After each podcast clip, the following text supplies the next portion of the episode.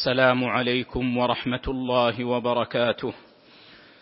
إن الحمد لله نحمده ونستعينه ونستغفره ونعوذ بالله من شرور أنفسنا ومن سيئات أعمالنا. من يهد الله فلا مضل له ومن يضلل فلا هادي له. وأشهد أن لا إله إلا الله وحده لا شريك له. وأشهد أن محمدا عبده ورسوله. صلى الله عليه وسلم تسليما كثيرا. أما بعد فإن أحسن الحديث كتاب الله وخير الهدي هدي محمد صلى الله عليه وسلم وشر الأمور محدثاتها وكل محدثة بدعة وكل بدعة ضلالة وكل ضلالة في النار. ثم أيها الفضلاء نواصل شرحنا للكتاب النافع القواعد والأصول الجامعة والفروق والتقسيمات البديعة النافعة للإمام الفقيه الأصولي المفسر عبد الرحمن بن ناصر السعدي رحمه الله عز وجل وسائر علماء المسلمين. وفي هذا المجلس إن شاء الله سنأخذ ما يتسع له الوقت من قواعد سطرها الشيخ فيتفضل الشيخ ياسين وفقه الله يقرأ لنا من حيث وقفنا. الحمد لله الصلاة والسلام الأتمان الأكملان على خير خلق الله وعلى آله وصحبه ومن والاه. أما بعد يقول الإمام السعدي رحمة الله عليه القاعدة التاسعة والعشرون. يجب تقييد اللفظ بملحقاته من وصف أو شرط أو استثناء أو غيرها. نعم. هذه القاعدة متعلقة بالكلام وكلام الله عز وجل وكلام رسوله صلى الله عليه وسلم وكلام الناس فيه مطلق ومقيد. فالمطلق من الكلام ما خلا عن القيود. والمطلق يجري على إطلاقه ويعمل به على إطلاقه ويصدق بالفرد الكامل. والمقيد ما قيد بقيد من أنواع القيود. ويجب العمل فيه بالقيد. ولا يجوز إلغاء القيد. وهذه قاعدة واضحة ولها أمثلة كثيرة. منها قول الله عز وجل فمن شهد منكم الشهر فليصمه ومن كان مريضا أو على سفر فعدة من أيام أخر. قال الله فعدة من أيام أخر. أيام هنا مطلقة. لم تقيد في أي شهر. هل في شهر شوال أو في شهر ذي القعدة؟ أو شهر ذي الحجة أو في شهر محرم مطلقة. فيعمل بذلك على إطلاقه. وهي أيضا مطلقة من جهة التتابع أو التفريق. فلم تقيد بالتتابع ولا بالتفريق. فيعمل بها على إطلاقها. فمن شاء صام الأيام متتابعة ومن شاء فرقها. وهي أيضا مطلقة من حيث اللفظ من جهة السنين. أيام أخر من أي سنة؟ من السنة التالية أو التي تليها أو التي تليها. مطلقة في الآية. لكن جاء في السنة ما يدل على تقييدها. في حديث أمنا عائشة رضي الله عنها أنه كان يكون عليها الصوم من رمضان فما تقضيه إلا في شعبان لمكان رسول الله صلى الله عليه وسلم منها. فعلمنا بهذا الحديث أنه لا بد أن يكون في نفس السنة. قبل دخول رمضان التالي. لأنه لو كان يجوز التأخير لأخرته عائشة أمنا عائشة رضي الله عنها. فهذا قيد بالسنة وهو السنة التي يكون فيها الإفطار. ولا يجوز الانتقال إلى السنة التالية إلا بعذر. كان يستمر المرض أو نحو ذلك. أيضا من الأمثلة. قول الله عز وجل ولكن يؤاخذكم بما عقدتم الأيمان فكفارته إطعام عشرة مساكين من أوسط ما تطعمون أهليكم أو كسوتهم أو تحرير رقبة فمن لم يجد فصيام ثلاثة أيام. قال الله عز وجل أو تحرير رقبة. أو تحرير رقبة. رقبة هنا في الآية مطلقة. مطلقة من جهة الجنس. ذكر أو أنثى. فيعمل بها على إطلاقها. فمن أعتق أنثى فقد كفر. ومن أعتق عبدا ذكرا فقد كفر. وهي مطلقة من جهة الدين. رقبة. مطلقة ما قيدت بالإيمان. فهل يعمل بها على إطلاقها؟ هنا اختلف العلماء. هل هذه الآية مطلقة أو مقيدة؟ فقال بعض العلم هي مطلقة. وبالتالي لو أعتق عبدا كافرا فقد كفر. وقال بعض أهل العلم بل هي مقيدة. فيجب العمل بالقيد. أين القيد؟ قالوا إن الله عز وجل في كفارة قتل الخطأ قال فتحرير رقبة مؤمنة. فتحرير رقبة مؤمنة. والحكم واحد. وإن اختلف السبب. فنحمل المطلق على المقيد. وبعضهم قال هي مقيدة من وجه آخر. وذلك أنه ورد في حديث معاوية بن الحك ابن معاوية ابن الحكم أنه كانت له جارية وكانت ترعى غنما له قبل أحد. فأخذ الذئب شاة من تلك الغنم. فغضب معاوية ابن الحكم رضي الله عنه فصكها على وجهها لطمها فندم فأتى النبي صلى الله عليه وسلم وقال اعتقها فقال له النبي صلى الله عليه وسلم ائتني بها. فلما جاء بها قال لها النبي صلى الله عليه وسلم أين الله؟ قالت في السماء. وأشارت بأصبعها. فقال النبي صلى الله عليه وسلم اعتقها فإنها مؤمنة. قالوا فإذا اشترط الإيمان للعتق في كفارة اللطمة وهو أمر يسير فمن باب أولى أن يشترط في كفارة ما كان فوق ذلك. فجعلوا هذا التقييد بالقياس.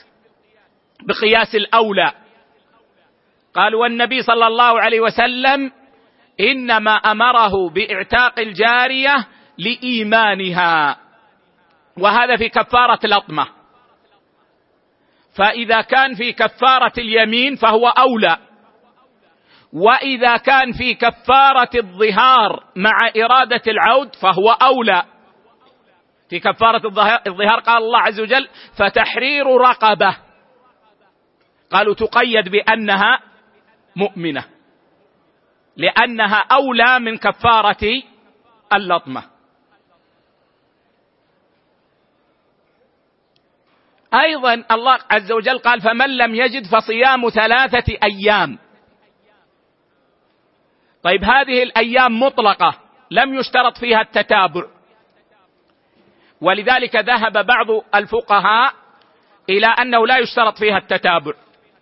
فالذي حلف ولزمته الكفارة ولم يجد عتق رقبة ولا إطعام عشرة مساكين ولا كسوتهم فإنه يصوم ثلاثة أيام ولو مفرقة. فلو صام الخميس والخميس والخميس صح. قالوا لأنها في الآية مطلقة.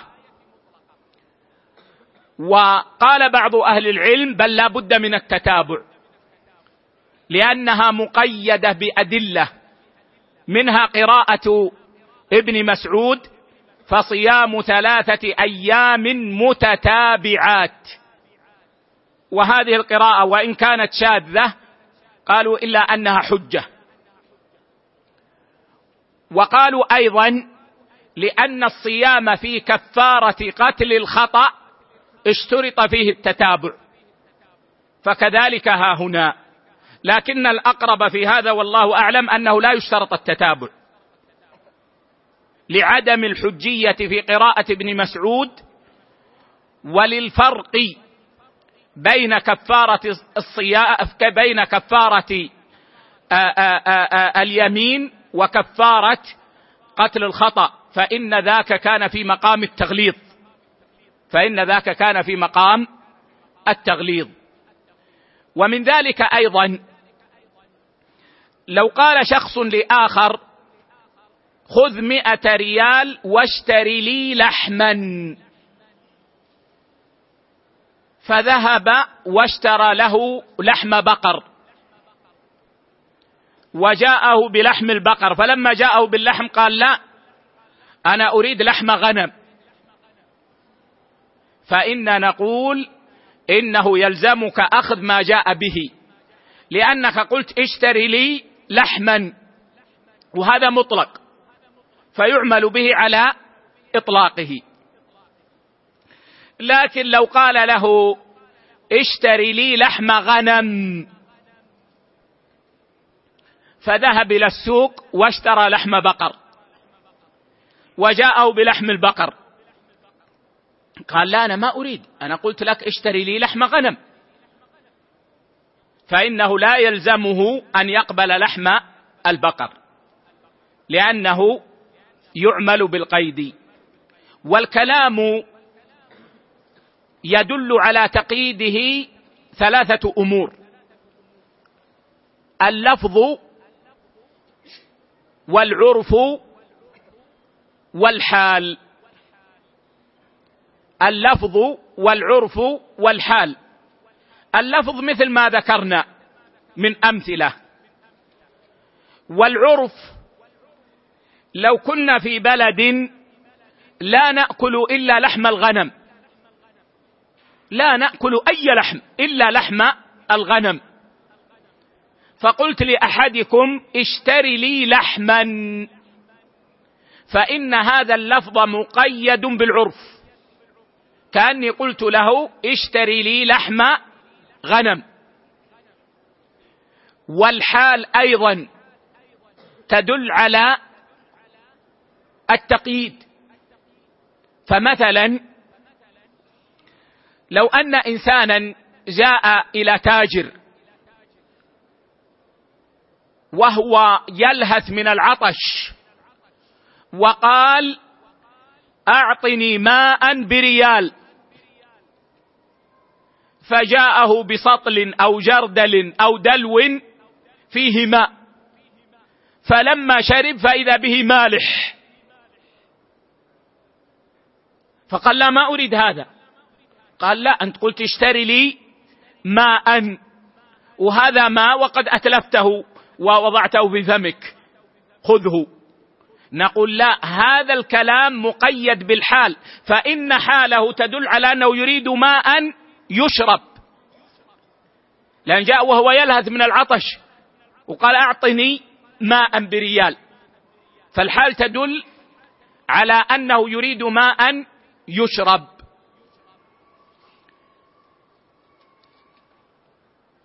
هذه القاعدة نافعة في مسائل كثيرة لطالب العلم. مثلا لو أن رجلا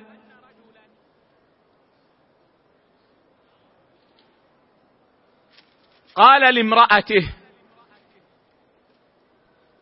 أنت طالق إن صدق زيد.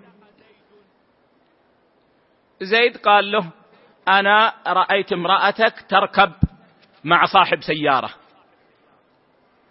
فجاء لامرأته فقال لها أنت طالق إن صدق زيد. فهذا الكلام مقيد. ما يأتي طالب ويقول لا قال أنت طالق وهذا صريح الطلاق. لا هذا الكلام مقيد. فإن تبين أن زيدا صادق وقع الطلاق. وإن تبين أن زيدا كاذب لم يقع الطلاق. طيب.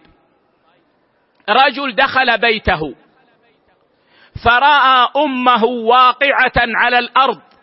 وراى امرأته ممسكة بصدرها فظن أن امرأته تضرب أمه. فلما رآها على هذه الحال قال أنت طالق. فتبين أن أمه سقطت وتوقف قلبها وأن امرأته تحاول أن تنعش قلبها. فهل يقع الطلاق؟ طبعا هنا قال أنت طالق. كثير من العلماء يقولون يقع الطلاق لكن التحقيق أن الطلاق هنا لا يقع لأن هذا مقيد بالحال. فكأنه قال لها أنت طالق إن ضربت أمي.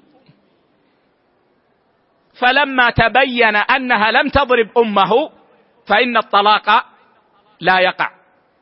لأن هذا الكلام مقيد بالحال الذي وقع الكلام بسببه. هذه القاعدة ونقرأ ما ذكره الشيخ ونعلق عليه. نعم. قال يرحمه الله وهذا الأصل واضح معلوم من لغة العرب وغيرها ومن العرف بين الناس لأنه لو لم يعتبر بل معلوم أيضا من الشرع. فإن هذا واضح في النصوص الشرعية. نعم. لأنه لو لم يعتبر ما قيد به الكلام لفسدت المخاطبات وتغيرت الأحكام وانحل النظام. نعم. ولذلك ماذا يقول الفقهاء؟ إعمال الكلام أولى من إهماله.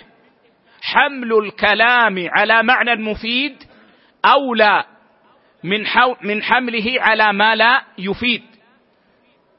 لأن الكلام إنما وضع للإفهام. الكلام إنما وضع للإفهام. فلا بد من اعتبار ما يرد في الكلام وإلا فسدت أفهام الناس.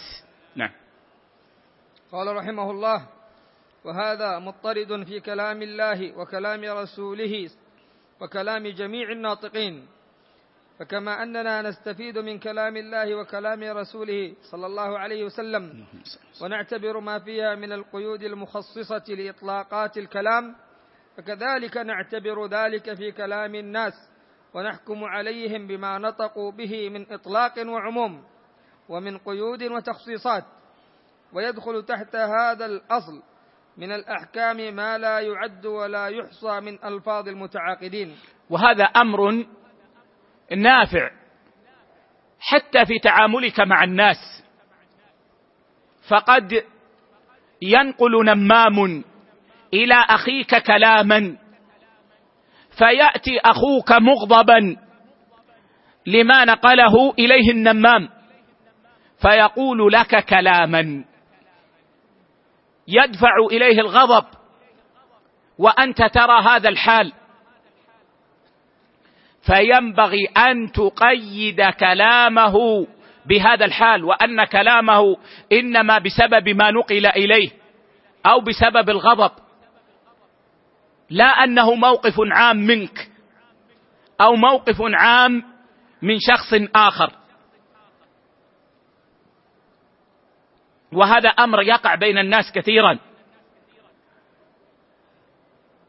ولذلك مراعاته فيها حفظ للود وعدم الاستجابة لما يدفع إليه الشيطان.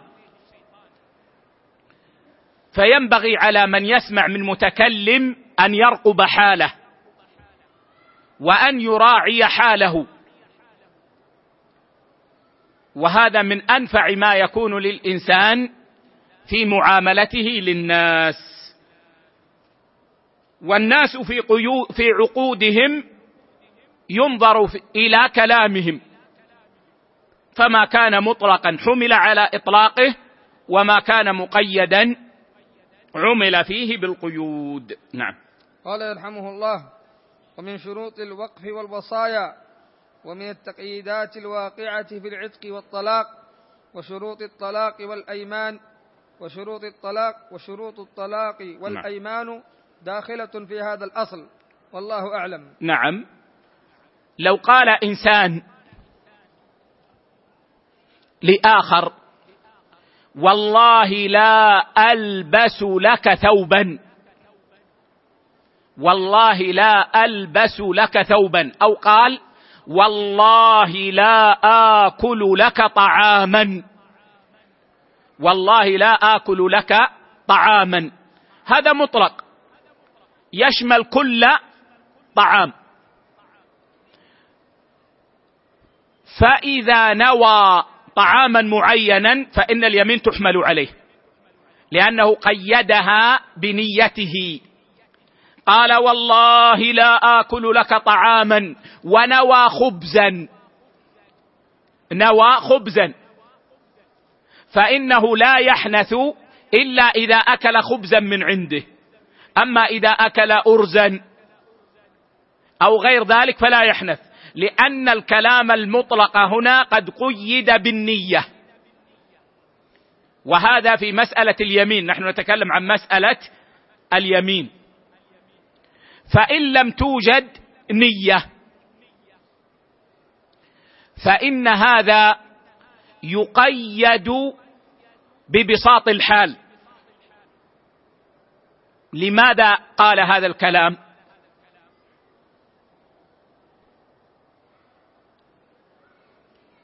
وجده يأكل ارزا. فقال ما شاء الله هذا الأرز الطيب هذا الذي أهديناه لكم أمس. جاء ناس قال ما شاء الله اليوم فلان تغدى أرز ما شاء الله طيب. من الذي أهديناه لهم أمس. أصبح يمتن عليه أمام الناس. فقال والله لا آكل لك طعاما. المحققون من أهل العلم يقولون يقيد هذا بالحال أي لا آكل لك طعاما تمتن علي به.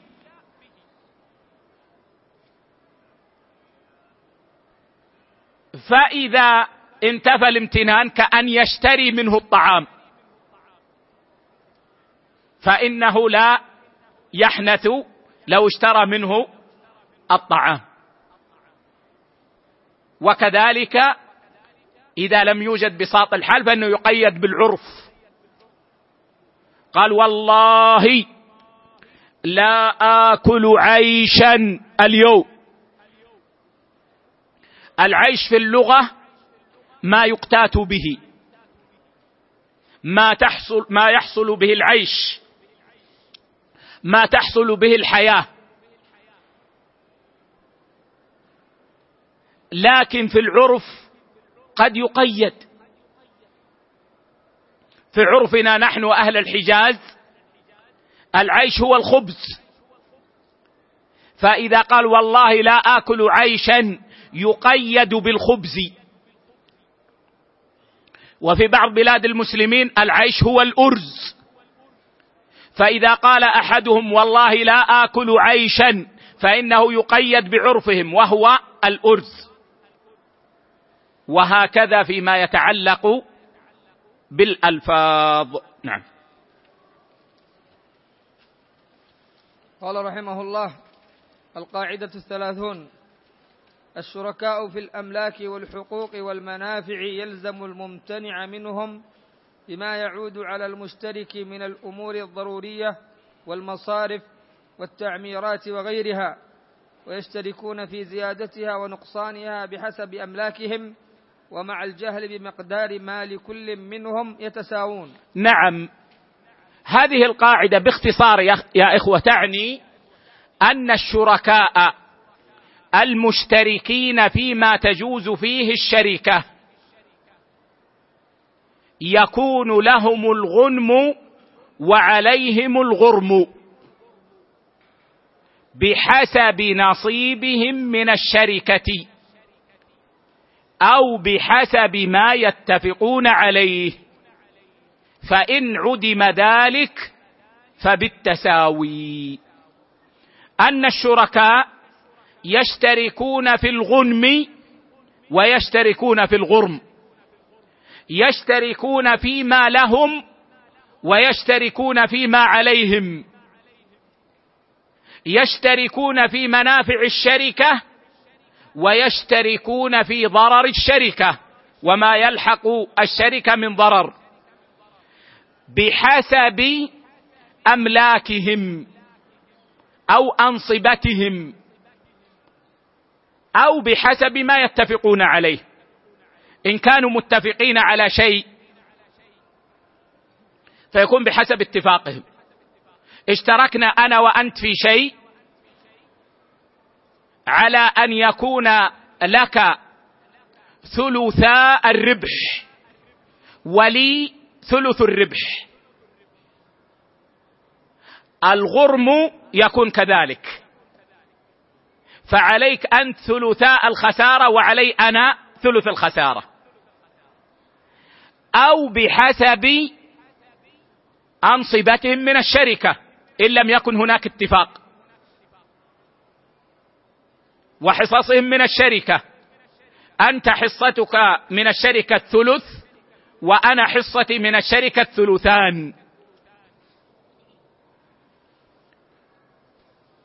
فإنه في هذه الحال يكون لك من الربح الثلث ولي من الربح الثلثان وعليك من الخسارة الثلث وعلي من الخسارة الثلثان. فإن علمت الشركة ولم يوجد اتفاق ولا تعلم الأنصبة والحصص فهي بالتساوي فهي بالتساوي. فكما أنك تأخذ المنفعة تلزم بما لا بد منه في الشركة. سواء كانت الشركة في الأملاك. اشتركنا أنا وأنت في ملكية سيارة.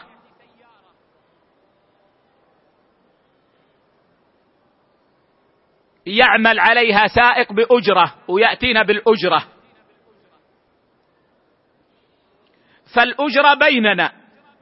الأجرة التي تحصل من هذه السيارة بيننا بعد خصم المصروفات. طيب وقع للسيارة حادث. ولا بد من إصلاحها. ما تصلح للعمل إلا بإصلاحها. فيجب عليك أن تصلحها معي. بمقدار نصيبك ما دام أنه بالنصف فعليك نصف التكلفة وعلي نصف التكلفة. اشتركنا أنا وأنت في شاه. فمنافعها بيننا. لبنها بيننا. صوفها بيننا. إذا ولدت فما ينتج عنها بيننا. نمت وسمنت وارتفعت قيمتها بسبب هذا.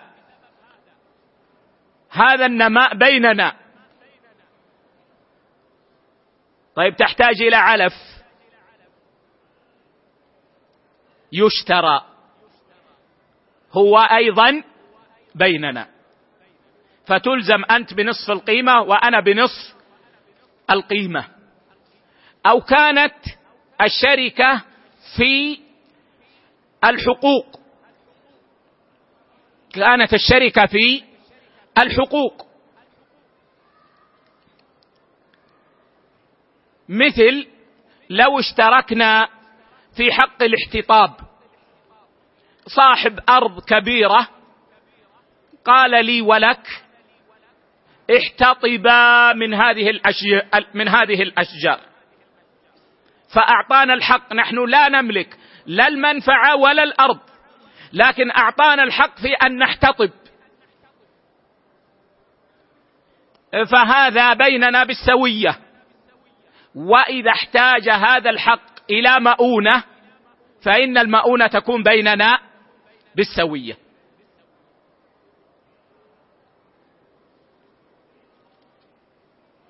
أو المنافع. أنا وأنت عندنا بيتان ونمر بطريق. هذه الطريق لا أملكها أنا ولا تملكها أنت لكن مشتركان في المنفعة نمر بهذه الطريق. فحفرت حفرة في هذا الطريق. لابد من ردمها وإلا تضررنا. نلزم الاثنين بردم هذه الحفرة. وإن احتاجت إلى أجرة نلزم الاثنين بدفع هذه الأجرة. اذا الشركاء كما يشتركون في الغنم يشتركون في الغرم. لكن انتبهوا يا إخوة يقول العلماء في الغرم اللازم الذي لا بد منه.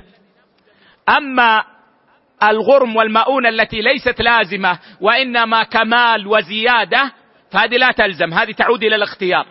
مثلا أنا وأنت مشتركان في عمارة. مشتركان في عمارة. نملك عمارة واحدة. فأراد أحدنا أن يجعل الواجهة من الرخام.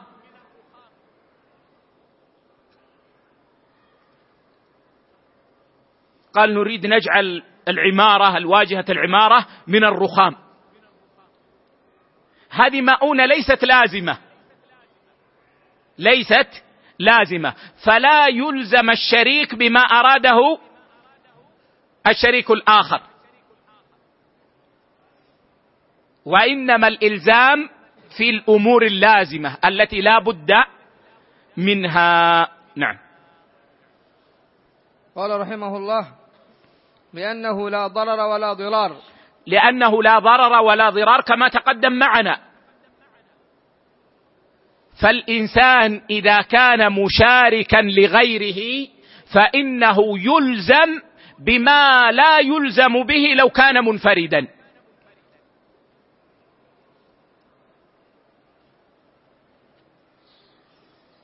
الآن يا إخوة لو أن الإنسان يملك بيته بمفرده فحصل تلف في البيت. إن شاء أصلحه وإن شاء تركه. لكن إذا كان مشاركا لغيره وكان هذا الإصلاح لازما فإنه يلزم به ويجب عليه. لأنه لا ضرر ولا ضرار. نعم. قال رحمه الله ويدخل في ذلك شيء كثير. فإذا احتاجت الدار إلى تعمير وامتنع أحد الشركاء أجبر على التعمير. فإذا احتاجت الدار المشتركة الدار المشتركة بين شريكين فأكثر إلى تعمير لازم. تعمير لازم لا بد منه. وإلا ما تحققت الفائدة والمصلحة من الدار. وامتنع أحد الشركاء قال لا. إن أردت انت أن تعمرها عمرها. أنا معجبتني هكذا. يلزم شرعا بالتعمير. يلزم شرعا بالتعمير. نعم. قال رحمه الله وإن كان لو كان وحده لم يجبر. نعم. لكن إذا تعلق به حق الغير وجبت المعاونة المضطر إليها. يعني التي لا بد منها. نعم. كما يجب عليهم أن يتفقوا على المماليك. المشتركة بي المشتركة من آدميين أو بهائم. هكذا عندكم في جميع النسخ.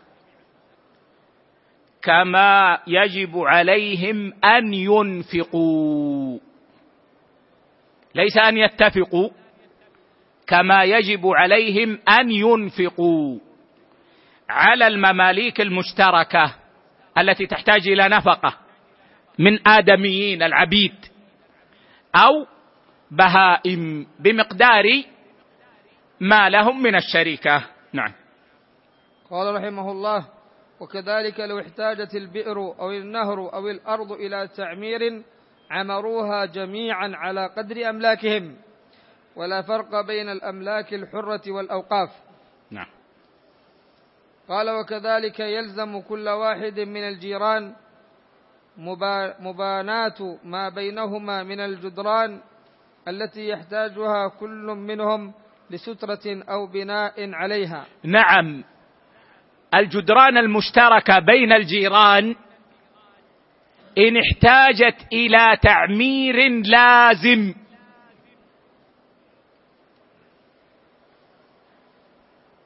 كالسترة. فإنه يجب على الجيران الاشتراك في تعميرها. بينك وبين جارك جدار مشترك. وانهدم هذا الجدار بحيث انكشف بيتك. وانكشف بيته.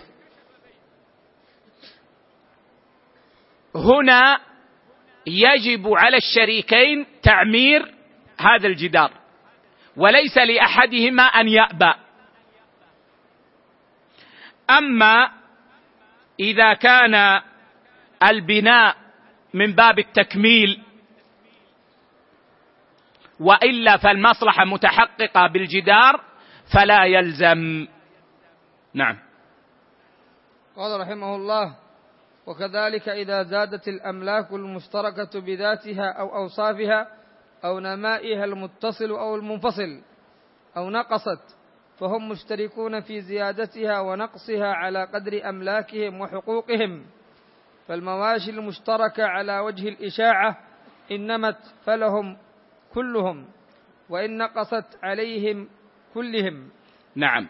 المواشي المشتركة على وجه الإشاعة أي أنهم يشتركون فيها من غير تمييز ما لكل واحد. لأنهم قد يشتركون في المكان لكن ما لكل واحد معلوم ومنفصل. أما إذا كانوا يشتركون في هذه المواشي فنماؤها لهم جميعا وعلفها عليهم جميعا ونقصها لو ماتت بعض المواشي فعليهم جميعا. وهذا أمر ظاهر. نعم. قال رحمه الله وكذلك العقارات والأواني والأثاث وغيرها والمحجور عليه لحق غرمائه إذا لم تفي موجوداته بديونهم قسمت عليهم بمقدار حقوقهم. نعم. لو أن إنسانا كانت عليه ديون فطالب الغرماء بديونهم فحجر عليه وجمعت أملاكه. فوجدت أنها أقل من الديون. أنها أقل من الديون. الديون مليون ريال عليه. وأملاكه كلها الموجودة بنصف مليون. بنصف مليون. فماذا نفعل؟ نعطي الغرماء بحسب ديونهم. من الموجود. كيف؟ ننسب الموجود إلى الديون. كم النسبة؟ هنا النصف. في مثالنا النصف. الديون مليون. والموجود نصف مليون. خمسمائة ألف. ننسب الموجود الذي هو خمسمائة ألف إلى المليون. كم يساوي نصف؟ فنعطي كل واحد من الغرماء نصف حقه. تعال يا فلان كم لك؟ قال مئة ألف. قلنا خذ خمسين ألفا. كم لك؟ قال لي مئة ألف. قلنا خذ مئة ألف. وهكذا. هذا الأصل. نعم. قال قسمت عليهم بمقدار حقوقهم إلا أن يكون لأحدهم تميز بعين باعها. إلا أن يكون لأحدهم تميز بعين باعها. فدينه عن عين باعها له. باعه سيارة. باعه سيارة. فهذه العين وجدت كما هي. السيارة. نعم. قال وهي عنه. لا. وهي عند. هذا خطأ. وهي عنه المفلس. هكذا موجودة. وهذا غلط. وهي عند المفلس.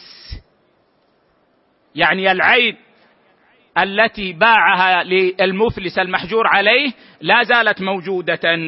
نعم. وهي عند المفلس لم يتعلق بها حق للغير ولم ولم ينقض من ثمنها شيئا فهو أحق بها. نعم. إذا كان قد باعه سيارة ووجدها بعينها ولم يشاركه غيره فيها بعد أن اشتراها منه. لم يشاركه غيره فلم يتعلق بها حق للغير أو لم يجعلها مهرا لزوجه.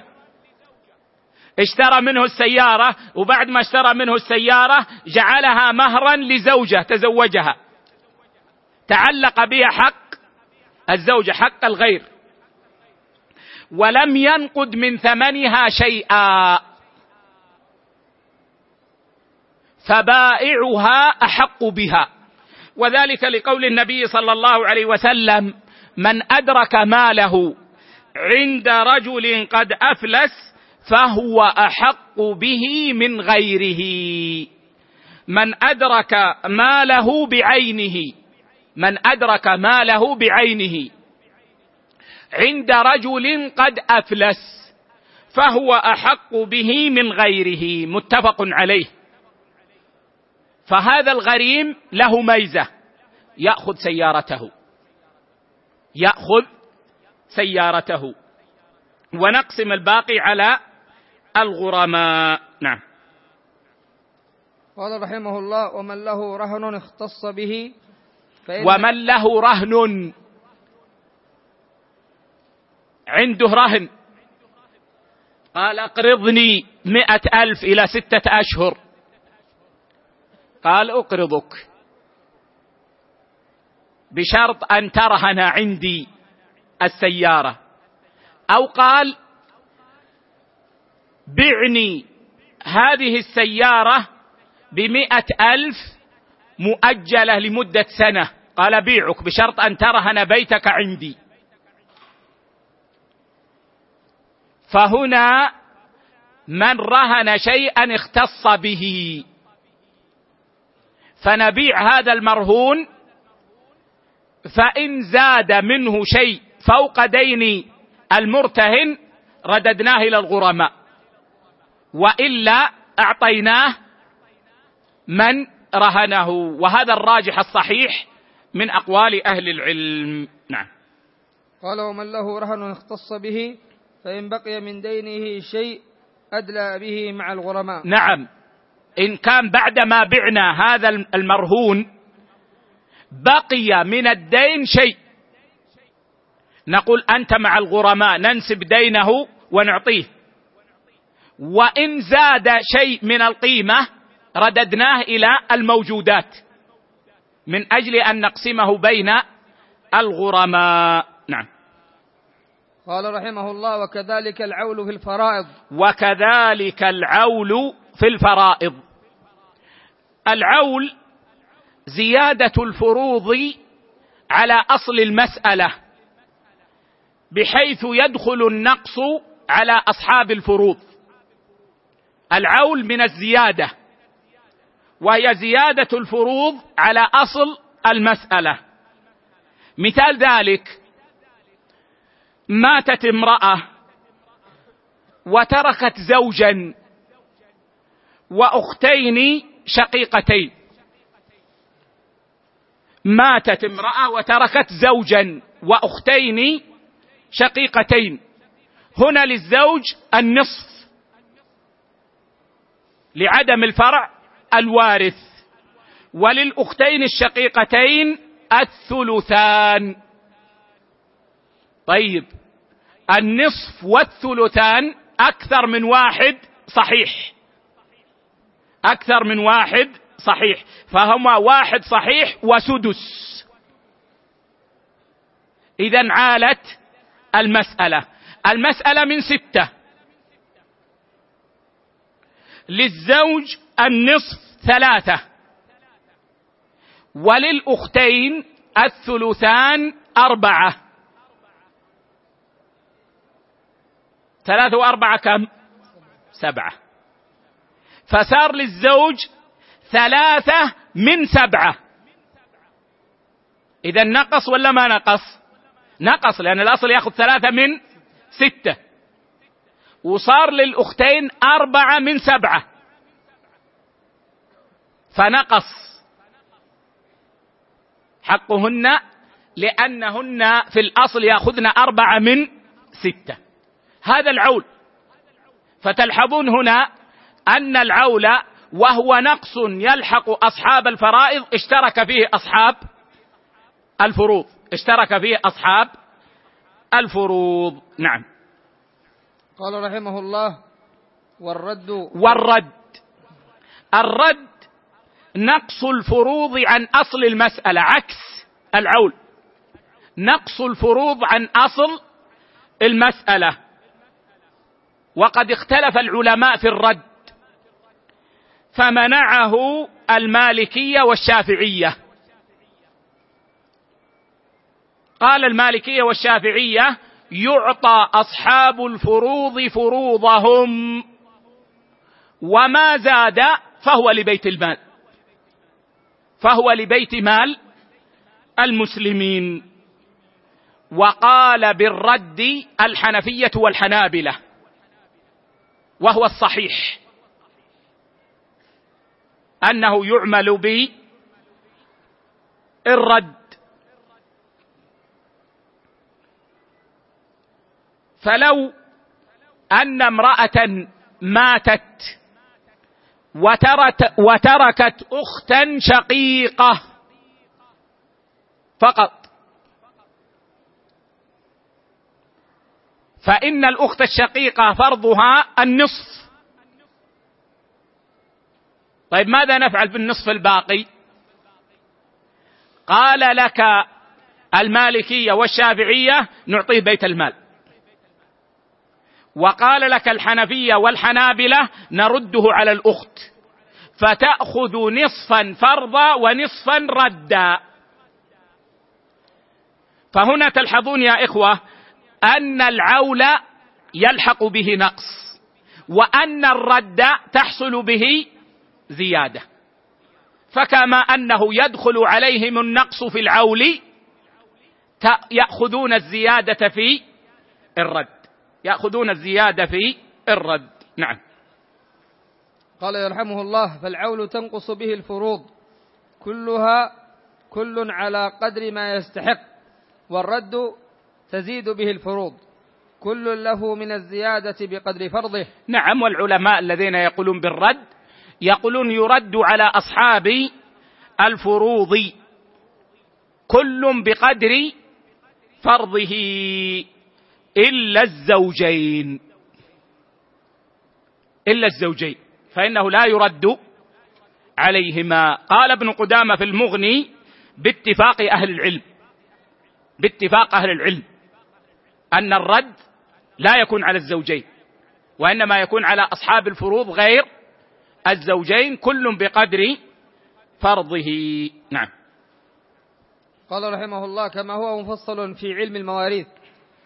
وإذا علم اشتراك المشتركين في شيء وتعذر معرفة مقدار ما لكل منهم حكم لهم بالتساوي. نعم إذا علمت الشركة لكن لم نعلم مقدار ما لكل واحد. اشترك اثنان وهما في السفر وعلمنا بالشركة. اتصل كل واحد على أهله وأبنائه وقال اليوم أنا شاركت فلانا.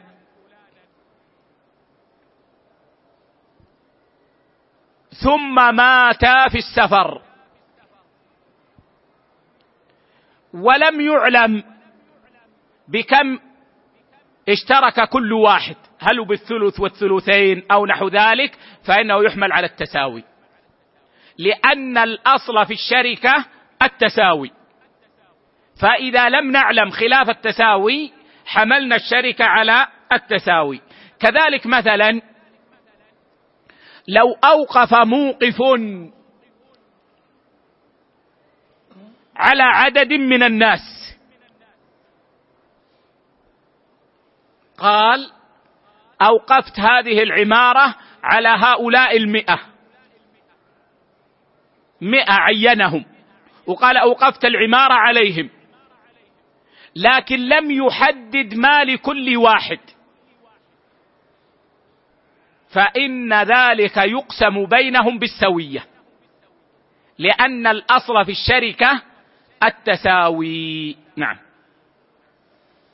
قال رحمه الله وكذلك إذا وقف موقف أو وصى موس أو أقر مقر لجماعة بشيء أو أقر مقر لجماعة بشيء رجل قال هذه العمارة مهر زوجاتي. هذه العمارة مهر زوجاتي الأربع. رجل ما شاء الله عنده زوجات أربع. قال هذه العمارة مهر زوجاتي الأربع. اذا أقر بالعمارة للزوجات الأربع. ثم مات ولم يبين ما لكل واحدة. فإنه في هذه الحال تكون العمارة بينهن بالتساوي. نعم. قال يرحمه الله أو أقر مقر لجماعة بشيء أو لجه أو لجهات ولم ولم يقدر ما لكل منهم أو منها فإنه يحكم فيها بالتساوي. نعم. قال وكذلك شركة الأبدان. وكذلك شركة الأبدان. وشركة الأبدان معناها يا إخوة أن يشترك اثنان فأكثر فيما يكتسبونه بأيديهم. ما عندهم مال. لكنهم يشتركون فيما يكتسبونه بأيديهم. وهي جائزة عند جمهور أهل العلم. ومنعها الشافعية. قالوا الشافعية قالوا لا تصلح الشركة بالأبدان. وهي عند المالكية والحنابلة تصح في كل ما يكتسبونه سواء كان عن صنعة أو في عمل مباح. يعني مثلا حداد حداد عندهم صنعة الحدادة. واتفقا على الشراكة فيما بينهما. قال خلاص نشترك أنا وأنت في صنعة الحدادة. والذي يدخل علينا بيننا بالسوية. بيننا بالسوية. أو مثلا أصبحنا في الصباح وأنا عندي سيارة أمر وآخذ ركاب وآخذ أجرة وأنت عندك سيارة. فقلت لك فلان نشترك اليوم. والذي يرزقنا الله به بيننا. ذهبت أن تعمل بالسيارة جئت بمئة ريال. أنا عملت جئت بثمانين ريال. نجمع المئة مع الثمانين. ونقتسمها فيما بيننا. لك تسعون ولي تسعون. التقينا في الصباح وقلت لك تعال نذهب نحتطب. وناخذ الحطب ونبيعه في السوق. أنت تحتطب في الجهة الفلانية وأنا أحتطب في الجهة الفلانية. والذي نحصله نقتسمه. هذا عند المالكية والحنابلة جائز صحيح. وعند الحنفية يقولون لا يجوز الاشتراك بشركة الأبدان إلا في الصنعة. أما الشيء المباح الذي يعملونه ويجمعون لا. وإنما في الصنعة. والراجح هو ما ذهب إليه المالكية والحنابلة. من جواز ذلك في كل ما يمكن أن يعمل فيه ويحصل منه الرزق. طيب إذا اشترك شركة الأبدان كيف يكون التقاسم؟ نعم. قال يرحمه الله وكذلك شركة الأبدان يتساوون فيما يحصل إذا لم يشترطوا التفاضل. نعم. الفقهاء الذين يقولون بشركة الأبدان يقولون الأصل في ربح شركة الأبدان ما اتفقا عليه. ما اتفقا عليه. أنا وأنت اتفقنا على أن نشترك في أن نحتطب. لكن أنت ما شاء الله صحيح قوي. وأنا ضعيف. فقلت لي طيب أشاركك. لكن أنا لي الثلثان. وأنت لك الثلث. أنا سأحتطب حطبا كثيرا وأحمل حزمه كبيره على ظهري وانت تحمل شيئا يسيرا. فأنا لي الثلثان وأنت لك الثلث. قلت قبلت. خلاص. يقسم بيننا على ما اتفقنا عليه. فإن لم يكن اتفاق فبالتساوي. فإن لم يكن اتفاق فبالتساوي. نعم. قال يرحمه الله وأما شركة العنان فإذا لم يشترطوا مقدار شركة العنان بكسر العين أن يشترك رجلان فأكثر بأموالهم على أن يعملوا فيها بأبدانهم. أن يشترك اثنان فأكثر بأموالهم على أن يعملوا فيها بأبدانهم. ويكون الربح بينهم. وهي جائزة بالإجماع. جائزة بإجماع العلماء. وقيل سميت بالعنان من عنان الفرس. أي أنهم يتساوون كالفرسين إذا تساويا. وقيل من عن الشيء إذا عرض فشركة العنان يكون الربح فيها بحسب الاتفاق فإن لم يتفقوا على شيء فبحسب رأس المال. أنا أتيت بستين ألف ريال وأنت أتيت بأربعين ألف ريال واشتركنا على أن نعمل في هذا المال بأبداننا. نعمل. بأبداننا. ولكن قلت أو قلت إن الربح بيننا أو قلت أنت لأن الفائدة لك هنا. إن الربح بيننا بالسوية. بالنصف. قلت مثلا لي أنا أمهر منك في التجارة. فالربح بيننا بالسوية. الربح على ما اتفقنا عليه.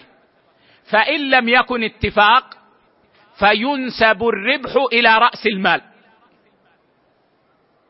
أنا لي ستون في المئة وأنت لك أربعون في المئة. على المثال الذي ذكرنا. نعم. قال رحمه الله وأما شركة العنان فإذا لم يشترطوا مقدار مال كل منهما من المكسب كان المكسب على قدر أموالهم. وخلاصة هذا الكلام أن الغرم يقابل الغنم. أن الغرم يقابل الغنم. وليس لمن غنم أن يأبى تحمل الغرم اللازم. وهذه القاعدة جزء من قاعدة العدل في الشريعة. جزء من قاعدة العدل في الشريعة. ولعلنا نقف هنا ونكمل إن شاء الله عز وجل في الأسبوع المقبل ونجيب عن بعض أسئلة إخواننا والله أعلم. جزاكم الله خيرا وبارك فيكم ورفع قدركم في الدارين ونفعنا بما قلتم. وغفر الله لنا ولكم وللمؤمنين. آمين. أحسن الله إليكم. إذا نقد من ثمنها شيئا.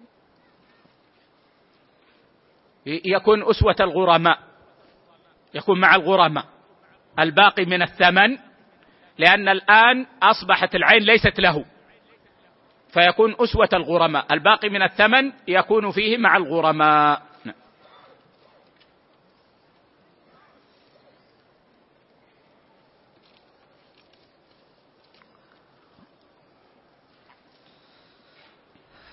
صلى الله عليكم يقول ما هو الضابط للتفريق بين عروض التجارة وما يقتنيه وما يقتنيه الإنسان للاستعمال الشخصي ثم يريد بيعه؟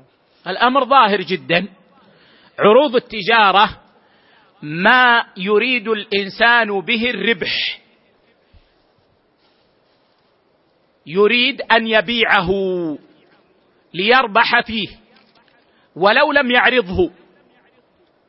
يعني مثلا أنا اشتريت ارضا فقيل لي عند شرائها لماذا تشتريها؟ قلت من أجل أن أبيعها لأربح. هذه أصبحت عروض تجارة. طيب لم أعرضها لمدة سنتين هي عروض تجارة. أنا أنتظر أن تزيد الأسعار هي عروض تجارة. يجب أن تزكى كل سنة. أما ما يشترى للقنية فالقصد عند شرائه أن ينتفع الإنسان بذاته بذات المشترى. وإن كان كل عاقل لو عرض عليه ربح كثير فيما اشتراه قد يبيعه لكن هو لم يشتره من أجل أن يبيعه. اذا ما هو الضابط؟ الضابط النية. فإن نوى البيع فهذه عروض تجاره وإن نوى الانتفاع بالعين أو بما يخرج منها فهذه ليست من عروض التجارة. أعطيكم مثالا. اشتريت سيارة من السوق من أجل أن أبيعها فهذه عروض تجاره اشتريت سيارة من السوق من أجل أن أركبها وعيالي. هذه قنية. اشتريت سيارة من السوق من أجل أن أعمل عليها بأجرة. هذه ليس فيها زكاة في ذاتها وإنما الزكاة في أجرتها إذا حال عليها الحول. طيب أنا اشتريتها للقنية وركبتها ثلاث سنين. ثم جاءني رجل وقال بكم تبيعني هذه السيارة؟ قلت لا يا أخي هذه سيارتي. أنا ما أريد أن أبيعها. قال لا مثل هذه السيارة عندنا في بلدنا مرغوبة جدا. كم تريد فقط؟ فأنت اشتريتها بستين ألفا وركبتها ثلاث سنين. فأنت تريد أن, أن تجعله يذهب. قلت بخمسة وخمسين ألف. قال اشتريت.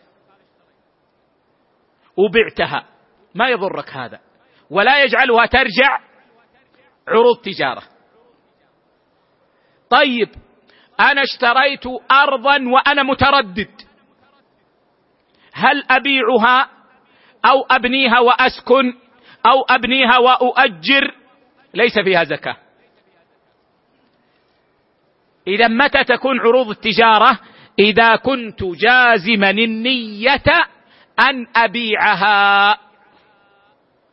فإذا كنت جازما النية أن ابيعها ولو بعد سنة أو سنتين أو ثلاث سنين فهي عروض تجارة. نعم. جزاكم الله خيرا وبارك فيكم. صلى الله عليكم الخسارة فيما يتعلق بشركة العنان والأبدان.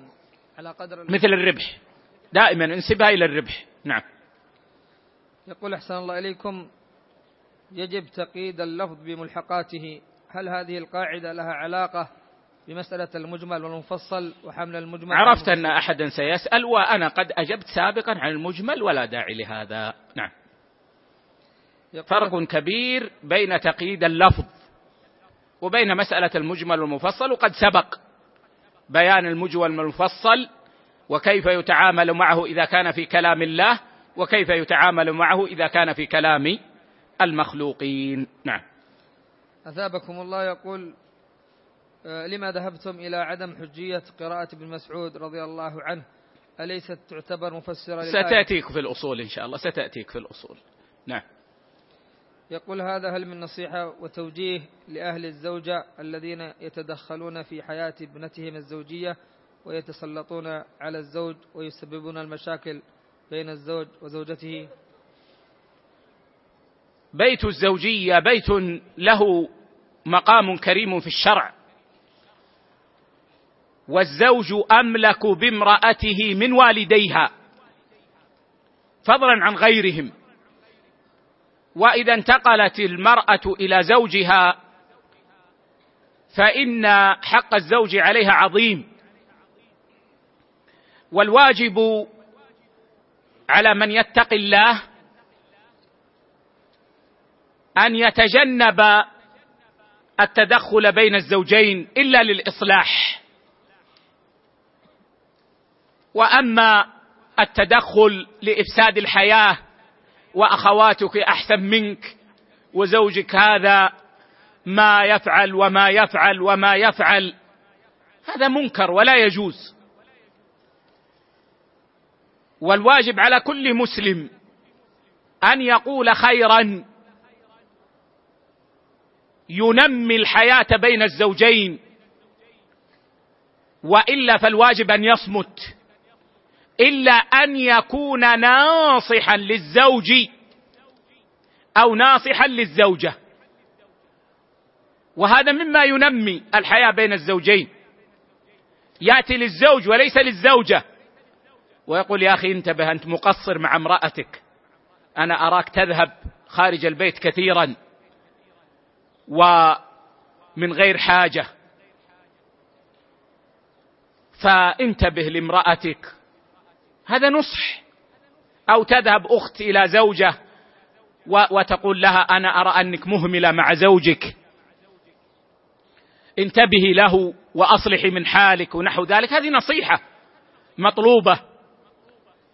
أما دق دق الأسافين بين الزوجين وتكدير الحياة وتنغيص الحياة فهذا لا يجوز. وهو نوع من تخبيب الزوجة على زوجها. وقد لعن رسول الله صلى الله عليه وسلم من خبب زوجة على زوجها. والذين يذهبون إليها إلى المرأة ويقولون والله أنت أنت يريدك رجال كثيرون. أنت في الحقيقة تستحقين أحسن من هذا. والله لو تركك لا. كان العرسان على البيت بالآلاف. تجار وناس فيهم خير هذا تخبيب. وهو من كبائر الذنوب.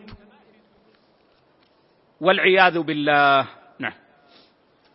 جزاكم الله خيرا وأحسن إليكم. يقول حديث من أراد أن ينصح لذي سلطان هل هذا مقيد بالعرف أو الحال؟ كان يقال إذا أمن إذا أمنت الفتنة فلا بأس بالإعلان. من كانت عنده نصيحة لذي سلطان فالواجب إذا كان مخلصا أن ينصحه بما يحقق المقصود ولا تترتب عليه مفسدة. بما يحقق المقصود وهو العمل بالنصيحة واجتناب المفسدة ولا تترتب عليه مفسدة. وهذا لا يكون إلا إذا كان نصحا بما يليق بمقام المنصوح. ألا ترى يا عبد الله لو أني وقفت بين الناس وقلت لك وأنت من عامة الناس يا فلان أما تتق الله تشرب الخمر وتستحي من الناس ولا تستحي من الله. هل ترى أني نصحتك؟ اليقين أنك لا ترى أني نصحتك. ولا ترضى بهذا. فكيف بولي الأمر والسلطان؟ يأتي أناس على المنابر ويقدحون في عمل السلطان ويظهرون النصح. لا شك أن هذا لا يحقق المقصود. بل يوغر صدر السلطان على الناس وصدور الناس على السلطان.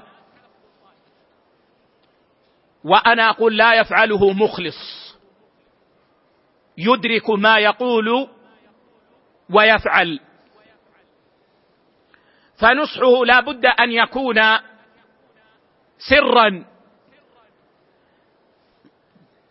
لأن من نصحه علنا جعله يعرض وترتبت عليه مفسدة إغراء الناس على ولي الأمر.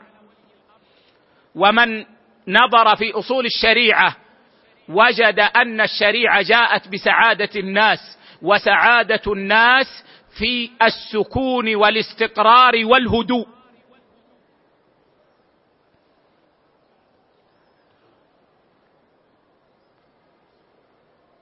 لكن لو فعل المنكر والسلطان حاضر فهل يجوز أن ينكر المنكر علانية؟ هذه مسألة أخرى. غير مسألة الإنكار من حيث ذاته. منكر فعل بحضرة السلطان. وحضرة العامة.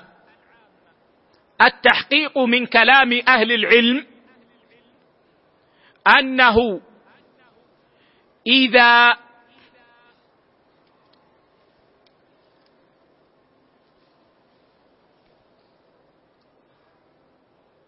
وثق المنكر في عقل الحاكم وكان للمنكر مقام يحترم. وأمنت الفتنة على الناس فإنه يجوز إنكار المنكر علانية.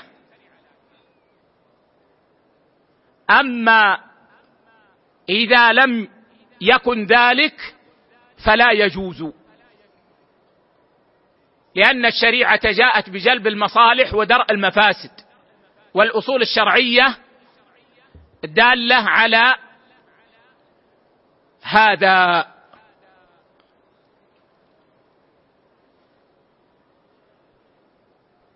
وأما كلمة الحق عند سلطان جائر فهذه معناها أنه إذا تعينت الكلمة فقالها إنسان فجار عليه هذا السلطان وقتله أنه يكون بذلك شهيدا.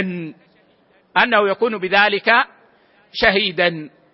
ولا يعني الإنكار العلني على السلطان فإن الأصول الشرعية تجتمع ولا يضرب بعضها ببعض.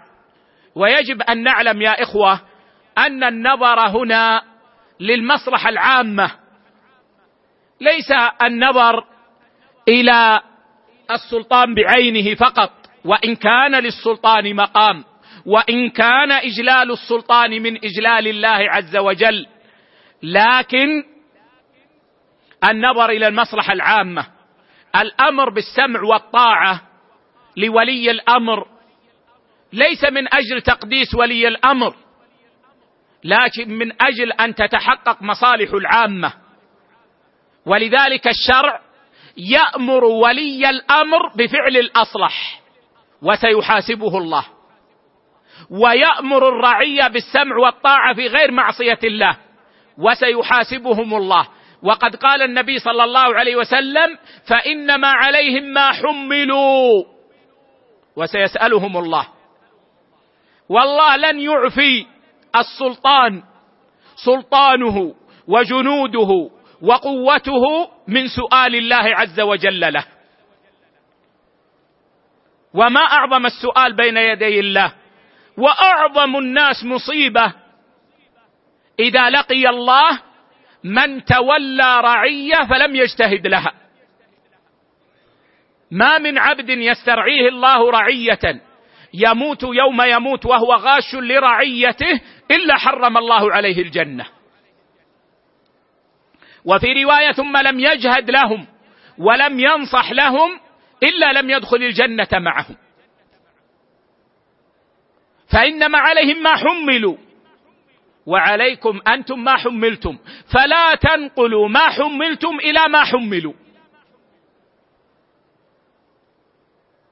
وإنما أنتم عليكم أن تسمعوا وتطيعوا في غير معصية الله. وإذا فعلتم فانتظروا الخير من الله. والله ما استكان أحد لحكم الله إلا جاءه الخير من الله. وما غير أحد أو بدل أو استجاب للثوريين أو استجاب لمن لا يتكلمون بالأدلة وإنما يتعممون ويخاطبون الناس بما يريده الناس وجاءه خير ابدا. والله ما استجاب أحد لهم. وجاءه خير أبد ابدا. في الحال والمآل. ولذلك الناصح للأمة يقف عند الأدلة ويعلم الأمة أن تقف عند الأدلة. وسيأتي الخير. في الدنيا والآخرة. حياة طيبة في الدنيا وسعادة في الآخرة.